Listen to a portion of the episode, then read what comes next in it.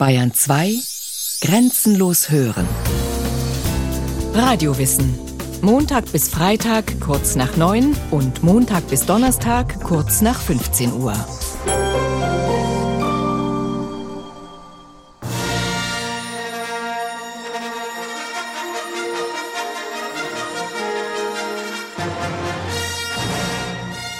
Die Gesichter verraten alles. Dieser Film ist Schrott. Wir schreiben das Jahr 1976. George Lucas hat gerade eine Privatvorführung gegeben. Eine Vorabversion seines neuen Films. Sein Studioboss, seine Freunde, selbst seine Frau, alle sind sich einig.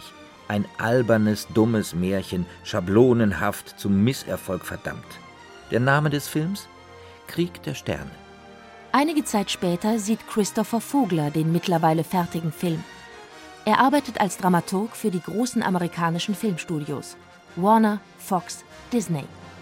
Seine Reaktion ist eine ganz andere. Er findet den Film großartig. Und tatsächlich, das Weltraummärchen wird einer der erfolgreichsten Filme aller Zeiten. Doch zumindest mit einem hatten die Freunde des Regisseurs recht. Krieg der Sterne ist tatsächlich schablonenhaft. Und zwar absichtlich. Beim Schreiben des Drehbuchs hat sich George Lucas an einem Patentrezept orientiert. An der sogenannten Heldenreise. Die Heldenreise ist eines der großen offenen Geheimnisse der Filmschmiede Hollywood. Eine Art Zauberformel für spannendes Erzählen. Und obwohl zahllose Filme auf diesem Schema beruhen, ist es in der Öffentlichkeit weitgehend unbekannt. Die Idee hinter der Heldenreise ist an sich schon faszinierend. Anscheinend gibt es eine grundlegende Struktur, in der spannende Geschichten erzählt werden. Ein Muster, das immer wieder auftaucht und für fast jede Art von Handlung funktioniert. Im Zentrum der Heldenreise steht ein Held, der auf eine Abenteuerfahrt geht. Er verlässt sein gewohntes Umfeld, besteht Prüfungen und stellt sich schließlich seinem größten Gegner. Der Mythenforscher Joseph Campbell entdeckt diese Struktur bereits in den 1940er Jahren in Märchen und Sagen aus allen möglichen Kulturkreisen. Und Christopher Vogler, der Hollywood-Dramaturg, hat daraus eine Handlungsanweisung für Drehbuchautoren gestrickt. Ganz genau, das ist es. Also man muss sich vorstellen, dass Autorinnen und Autoren zu Hause sitzen, sich den Kopf darüber zerbrechen, wie soll ich jetzt meine Geschichte erzählen, dass es dann Punkte gibt, an denen sie nicht mehr weiter wissen, wie sich die Handlung jetzt entwickeln könnte und dass sie dann Anhaltspunkte brauchen. Jens Eder ist Professor für Medienwissenschaft an der Universität Mannheim. Für ihn ist die Heldenreise eine der zentralen Erzählweisen im Kino des 20. Jahrhunderts. Zunächst muss man sagen, dass sich diese Dramaturgie ja nicht nur im Bereich des Films findet, sondern, also nicht nur im Bereich des Kinofilms, sondern ganz stark im Fernsehen. Und dort ist sie absoluter Standard. Also man kann sie im Grunde in jedem Tatort oder in jeder Rosamunde Pilcher-Verfilmung im ZDF wiederfinden. Zwölf Stationen hat diese Heldenreise, zumindest in ihrer Reinform. Allerdings benutzen die meisten Drehbuchschreiber diese Stationen nur als Anregung. Es gibt aber auch Filme, wie etwa Krieg der Sterne, die sie fast punktgenau durchexerzieren. Das Personenrepertoire einer solchen Geschichte ist relativ klein. Es sind eher schablonenhafte Figuren. Ein Held, ein paar Verbündete, ein weiser Mentor und, ganz wichtig, ein fieser Gegenspieler. Christopher Vogler nennt ihn den Schatten. Meistens ist er leicht zu erkennen. Bei Krieg der Sterne hat ihn George Lucas gleich mal in ein fieses schwarzes Kostüm gesteckt. Und los geht's mit der Zauberformel in zwölf Stationen. Erste Station Die gewohnte Welt. Jede Heldengeschichte ist eine Reise in eine neue, für den Helden noch völlig unbekannte Welt. Aber irgendwo muss diese Reise ihren Anfang nehmen. Sie beginnt normalerweise in der gewohnten Welt des Helden. Eine Welt, die sich sehr stark von der späteren Abenteuerwelt unterscheidet. Diese Welt ist meistens eher langweilig sowie die Wüstenfarm auf dem Planeten Tatooine bei Krieg der Sterne. Luke Skywalker lebt hier mit seinem Onkel und seiner Tante und langweilt sich ganz entsetzlich. Klar langweilt er sich. Denn schließlich ist er, was er jetzt noch nicht weiß, eigentlich zum Helden bestimmt, zum Jedi-Ritter und Galaxienretter und nicht etwa zu Onkels Erntehelfer. Luke spürt bereits, dass das Leben auf der Farm nichts für ihn ist. Das ist das entscheidende Element der gewohnten Welt. Sie ist eine Welt des Mangels. Irgendwas stimmt nicht mit ihr. Und vor allem, der Held fühlt sich fremd in dieser Welt. Er ist ein Außenseiter, häufig ein Waisenkind. Genau wie Luke Skywalker. Oder wie Harry Potter, der bei seiner fiesen Tante und seinem feisten Onkel in einem Wandschrank leben muss und keine Ahnung hat, dass er eigentlich ein Zauberer ist. Oder Balthasar Buchs, der Held aus Michael Endes unendlicher Geschichte. Auch er ist zumindest ein Halbweise und wird von seinen Klassenkameraden verspottet und schikaniert. Die gewohnte Welt macht dem Zuschauer von Anfang an klar, so kann es nicht bleiben. Und der arme Junge, der später zum Held wird, hat jetzt schon unsere Sympathien. Zuschauer lieben Underdogs. Höchste Zeit für die zweite Station. Der Ruf des Abenteuers. Jetzt kommt Bewegung in die Geschichte, und zwar von außen. Irgendetwas oder irgendjemand dringt in die langweilige, gewohnte Umgebung ein und gibt einen Vorgeschmack auf eine ganz andere Welt die Welt des Abenteuers. Bei Harry Potter flattern auf einmal mysteriöse Briefe ins Haus, die seine Pflegeeltern erstmal verschwinden lassen. Und Familie Skywalker erwirbt, scheinbar zufällig, zwei Druiden. Intelligente Roboter, die eigentlich bei der Arbeit helfen sollen, tatsächlich aber auf einer geheimen Mission sind. An dieser Stelle tritt fast immer eine der archetypischen Figuren der Heldenreise auf, der sogenannte Herold ein Bote des Abenteuers, der dem Helden einen Anlass gibt, seine gewohnte Welt zumindest in Frage zu stellen. Im Fall von Harry Potter ist es der Halbriese Hagrid, der einfach bei der Pflegefamilie hereinplatzt und den Waisenjungen mit einer ebenso erschreckenden wie faszinierenden Wahrheit konfrontiert. Harry, du bist ein Zauberer. Luke Skywalker dagegen bekommt seinen Ruf des Abenteuers zunächst als Rätsel serviert. Einer der beiden Druiden hat eine eingespeicherte Videonachricht dabei. Eine wunderschöne Frau in höchster Not. Helft mir, Obi-Wan Kenobi. Ihr seid meine letzte Hoffnung. Für die meisten zukünftigen Helden ist diese Botschaft erstmal ziemlich verstörend.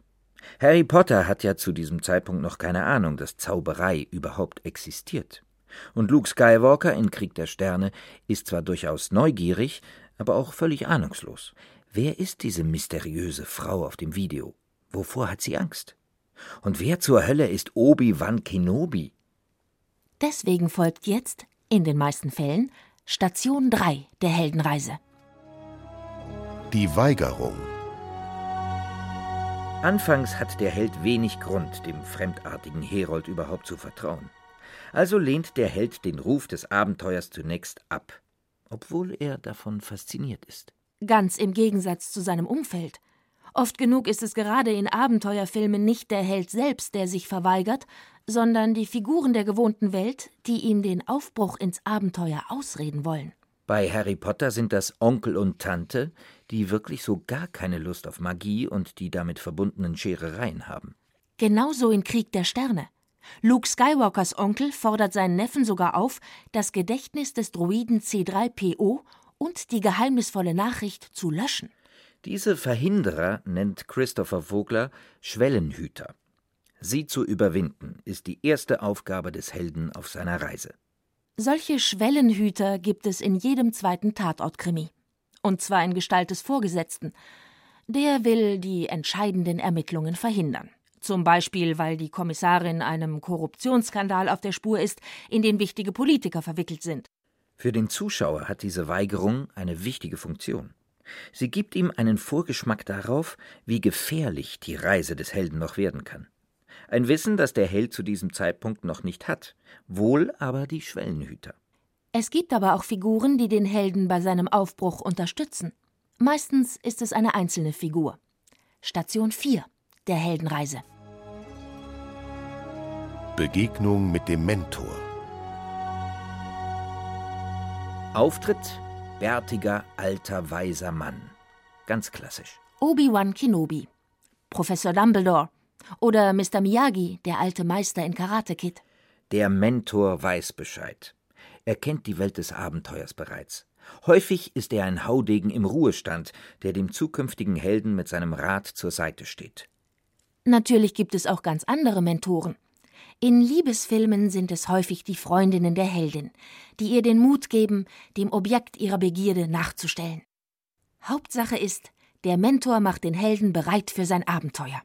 Und das geht jetzt richtig los. Fünfte Station der Heldenreise. Die Überschreitung der ersten Schwelle. An dieser Stelle beginnt der zweite Akt der Geschichte. Unser Held tritt ein in die Welt des Abenteuers.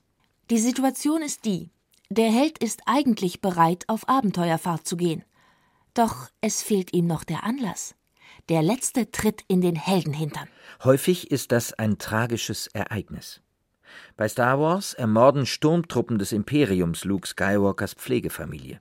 Jetzt hält den jungen Helden endgültig nichts mehr in der gewohnten Welt. Und er hat eine zusätzliche Motivation für sein Abenteuer Rache. Zusammen mit Obi-Wan Kenobi macht er sich auf zum nächsten Raumhafen. Wo Station 6 der Heldenreise auf ihn wartet. Bewährungsproben. Verbündete und Feinde. Die Abenteuerwelt ist für den Helden erst einmal ein Schock. Luke Skywalker landet in einer miesen Bar, in der sich der Abschaum der Galaxis zum Saufen trifft. Harry Potter lernt auf der Zauberschule Hogwarts eine Zauberwelt kennen, die ihm am Anfang völlig rätselhaft ist. Und Bastian Bux aus der unendlichen Geschichte landet allen Ernstes körperlich in der Legende, die er gerade noch als Buch verschlungen hat. In vielen Westernfilmen tritt der Held in einen Saloon ein, in einer ihm unbekannten Stadt, und wird gleich mal von den Platzhirschen angegangen. Das ist meine Stadt, Cowboy. Hier gelten meine Regeln. Jetzt kommt der große Moment des Beschnupperns. Der Held lernt häufig seine Gegner kennen. Den arroganten Sheriff im Westernfilm, den düsteren Vampir in Dracula. Aber er findet auch Verbündete, die ihm in seinem Abenteuer weiterhelfen. Luke Skywalker in Krieg der Sterne verlässt seine Bar mit einem Vorgeschmack auf die Gefahren der Abenteuerwelt. Ein Nebenbösewicht, der krötenhafte Gangster Jabba, hat hier seinen ersten Auftritt. Und dann wird Luke auch noch von den Sturmtruppen des Imperiums verfolgt. Doch er hat auch seine ersten Verbündeten gewonnen. Den Draufgänger Han Solo und seinen wuscheligen Kumpanen Chewbacca. Gemeinsam brechen sie auf zu Station 7 der Heldenreise. Vordringen zur tiefsten Höhle. Das Abenteuer läuft. Der Held hat sich zum ersten Mal bewährt. Jetzt soll es dem Bösen an den Kragen gehen. Auf in die Höhle des Löwen. Bei James Bond ist das meistens ein irrwitziger Gebäudekomplex, in dem der stinkend reiche und ziemlich geniale Superschurke seine Superschurkereien vorbereitet. Bei Krieg der Sterne, ganz klar, der Todesstern. Nur mit Hilfe seiner Verbündeten kann der Held die unzähligen Gefahren in dieser tiefsten Höhle überwinden. Feinde, Fallen, Rätsel, Action, Explosionen, Feuergefechte und mittendrin unser Held. Am Ende dieser Höhle wartet Station 8 der Heldenreise. Die entscheidende Prüfung. Jetzt geht es dem Helden an den Kragen. Zumindest fast. Er befindet sich in höchster Lebensgefahr. Luke Skywalker befindet sich nicht nur mitten im Todesstern, er ist auch in einer Müllpresse gelandet. Einer laufenden Müllpresse. Und obendrein lauert auch noch ein fieses Monster auf ihn. Unser Held wird in die stinkende Müllbrühe gezogen. Vom Unterwasserkampf mit dem Monster sehen wir nichts. Ein paar Luftblasen steigen auf. Dann nichts mehr. In seinem Buch Die Odyssee des Drehbuchschreibers beschreibt Christopher Vogler seine Gefühle beim Ansehen dieser Szene. Ich weiß noch genau, wie ich bei der Testvorführung dieses Films auf dem Fox-Gelände von den kritischen Sekunden dieser Szene vollkommen überwältigt war. Ich hatte einen Teil meiner selbst in den Helden investiert, und als er nun tot zu sein schien, fühlte ich mich vor der großen Leinwand irgendwie körperlos. Meine Gefühle hatten einen absoluten Tiefpunkt erreicht. Doch Luke Skywalker überlebt. Über und über mit Dreck verschmiert, schießt er an die Oberfläche. Eine Szene wie eine Wiedergeburt. Christopher Vogler Erlebnisse wie diese sind ein wichtiger Schlüssel zum Erfolg der Trilogie über den Krieg der Sterne. Sie schleudern Held samt Publikum in den Abgrund des Todes und reißen beide sofort darauf wieder zurück. Dramaturgisch gesehen findet hier, so Vogler, die zentrale Krise des Helden statt. Verbündete können an dieser Stelle sterben, so wie Obi-Wan Kenobi, der weise Mentor in Krieg der Sterne. Der Held muss weitermachen. Doch auch im Helden stirbt etwas. Vogler nennt das den Tod des Egos. Die letzten Reste des alten Lebens sind verschwunden. Der Held ist endgültig Teil der Abenteuerwelt. Doch unser Held hat nicht nur viele Gefahren überstanden, er hat auch etwas Entscheidendes gewonnen. Das neunte Element der Heldenreise. Die Belohnung oder das Ergreifen des Schwerts. Diese Belohnung kann ganz konkret ein symbolträchtiger und mächtiger Gegenstand sein.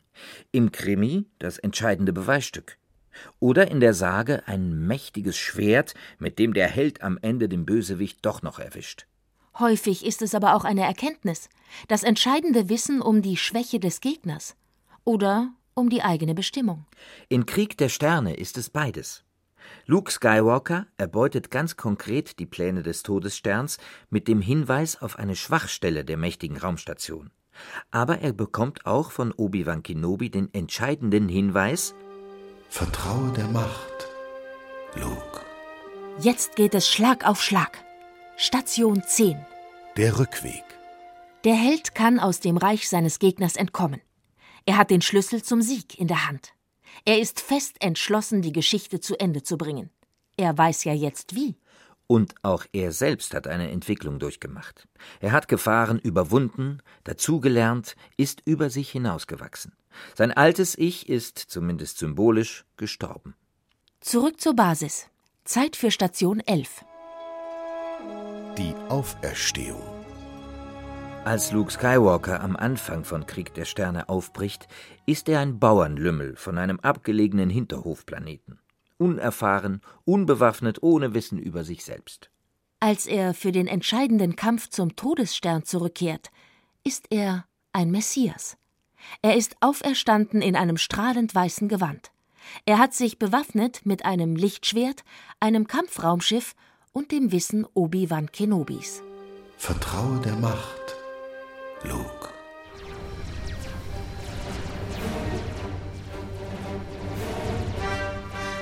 Was können eine riesige Raumstation, ein schwarz gewandeter Oberfiesling und eine bis an die Zähne bewaffnete Weltraumflotte schon ausrichten gegen einen wahren Helden? Hm, richtig. Gar nichts. Ende der Geschichte. Äh, fast. Eine Station fehlt noch die triumphale Rückkehr in die Heimat. Oder bei Joseph Campbell die Rückkehr mit dem Elixier. Wie jetzt? Noch eine Station. Der Todesstern ist doch explodiert. Die Tatortkommissarin hat den Bösewicht dort eingelocht. Lord Voldemort ist doch tot und die kindliche Kaiserin aus der unendlichen Geschichte hat endlich ihren neuen Namen bekommen. Aber so ein Ende wäre für den Zuschauer ziemlich unbefriedigend. Schließlich handelt die Heldenreise nicht davon, wie es dem Bösewicht geht, sondern dem Helden. Und der bekommt jetzt noch einmal einen wirklich schönen Moment geschenkt. In diesem Moment geht es einerseits darum, den Helden zu belohnen. Und damit auch den Zuschauer, der sich ja durch alle Abenteuer hinweg mit dem Protagonisten der Geschichte identifiziert hat. Andererseits zeigt diese häufig letzte Szene auch noch einmal die Bedeutung des Abenteuers. Der Held bringt nämlich etwas mit von seiner finalen Konfrontation mit dem Gegner. Joseph Campbell nennt es das Elixier. Das kann, ähnlich wie die Belohnung in Schritt 9, ein konkreter Gegenstand sein. Zum Beispiel, wenn heldenhafte Meisterdiebe am Ende die Goldbarren aufteilen. Häufiger aber ist es auch hier ein ideeller Wert. Luke Skywalker bekommt einen Orden verliehen allerdings nicht dafür, dass er das Abenteuer überlebt hat, sondern dafür, dass er gegen das unterdrückerische Imperium gekämpft hat. Sein Elixier ist die Freiheit. Bastian Bux, der kleine Außenseiter aus der unendlichen Geschichte, kommt in seine gewohnte Welt zurück, hat sich aber selbst völlig verändert. Sein Elixier Selbstbewusstsein.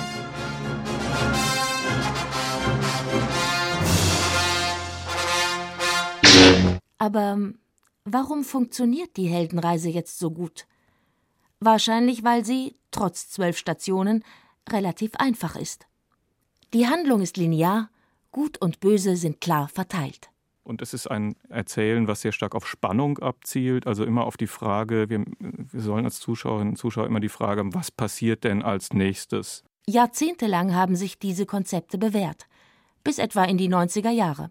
Professor Jens Eder. Wenn man sich jetzt also den gegenwärtigen amerikanischen Kinofilm anschaut, das gegenwärtige Hollywood-Kino, dann fällt natürlich auf, dass wir es fast schon in der Mehrzahl der Produktionen nicht mehr mit Erzählweisen zu tun haben, die diesen Drehbuchmodellen wirklich entsprechen. In den letzten Jahren sind ganz andere Erzählweisen populär geworden. Eine zerstückelte Handlung, die sich erst später zusammenfügt, wie etwa in Pulp Fiction. Hat die Heldenreise also ihren Zenit überschritten? War es das mit der Zauberformel? Nicht ganz. Es sieht eher so aus, als hätten die äußerst medienerfahrenen Zuschauer von heute einfach gerne mehr Abwechslung. Ab und zu ein außergewöhnlich erzählter Episodenfilm, klar, aber auch gerne immer wieder die klassische Heldenreisennummer. Ob der Held nun James Bond heißt oder Bilbo Beutlin. Was ich interessant finde an diesen Mustern ist das, dass sie im Grunde eine implizite Ideologie enthalten. Also dass sie ein bestimmtes Weltbild und ein bestimmtes Menschenbild vermitteln, ohne dass wir es bewusst wissen und wahrnehmen. Denn hier muss es dann eben erstmal einen Helden geben. Einen Helden, den wir verstehen können, der klare Ziele hat, also eine durchschaubare, verständliche Person mit klaren Emotionen und Zielen. Und dieser Held kommt durch Einsatz zum Erfolg. Das ist die Krux an der Zauberformel. Sie bietet einfache Lösungen, klare Helden, fiese Bösewichter die Grundzutaten für spannende, aber eben auch für sehr schablonenhafte Geschichten, bei denen am Ende fast immer das Gute gewinnt. Und eigentlich ist es doch auch schön, dass unser Erzählen dann vielleicht doch nicht so einfach funktioniert.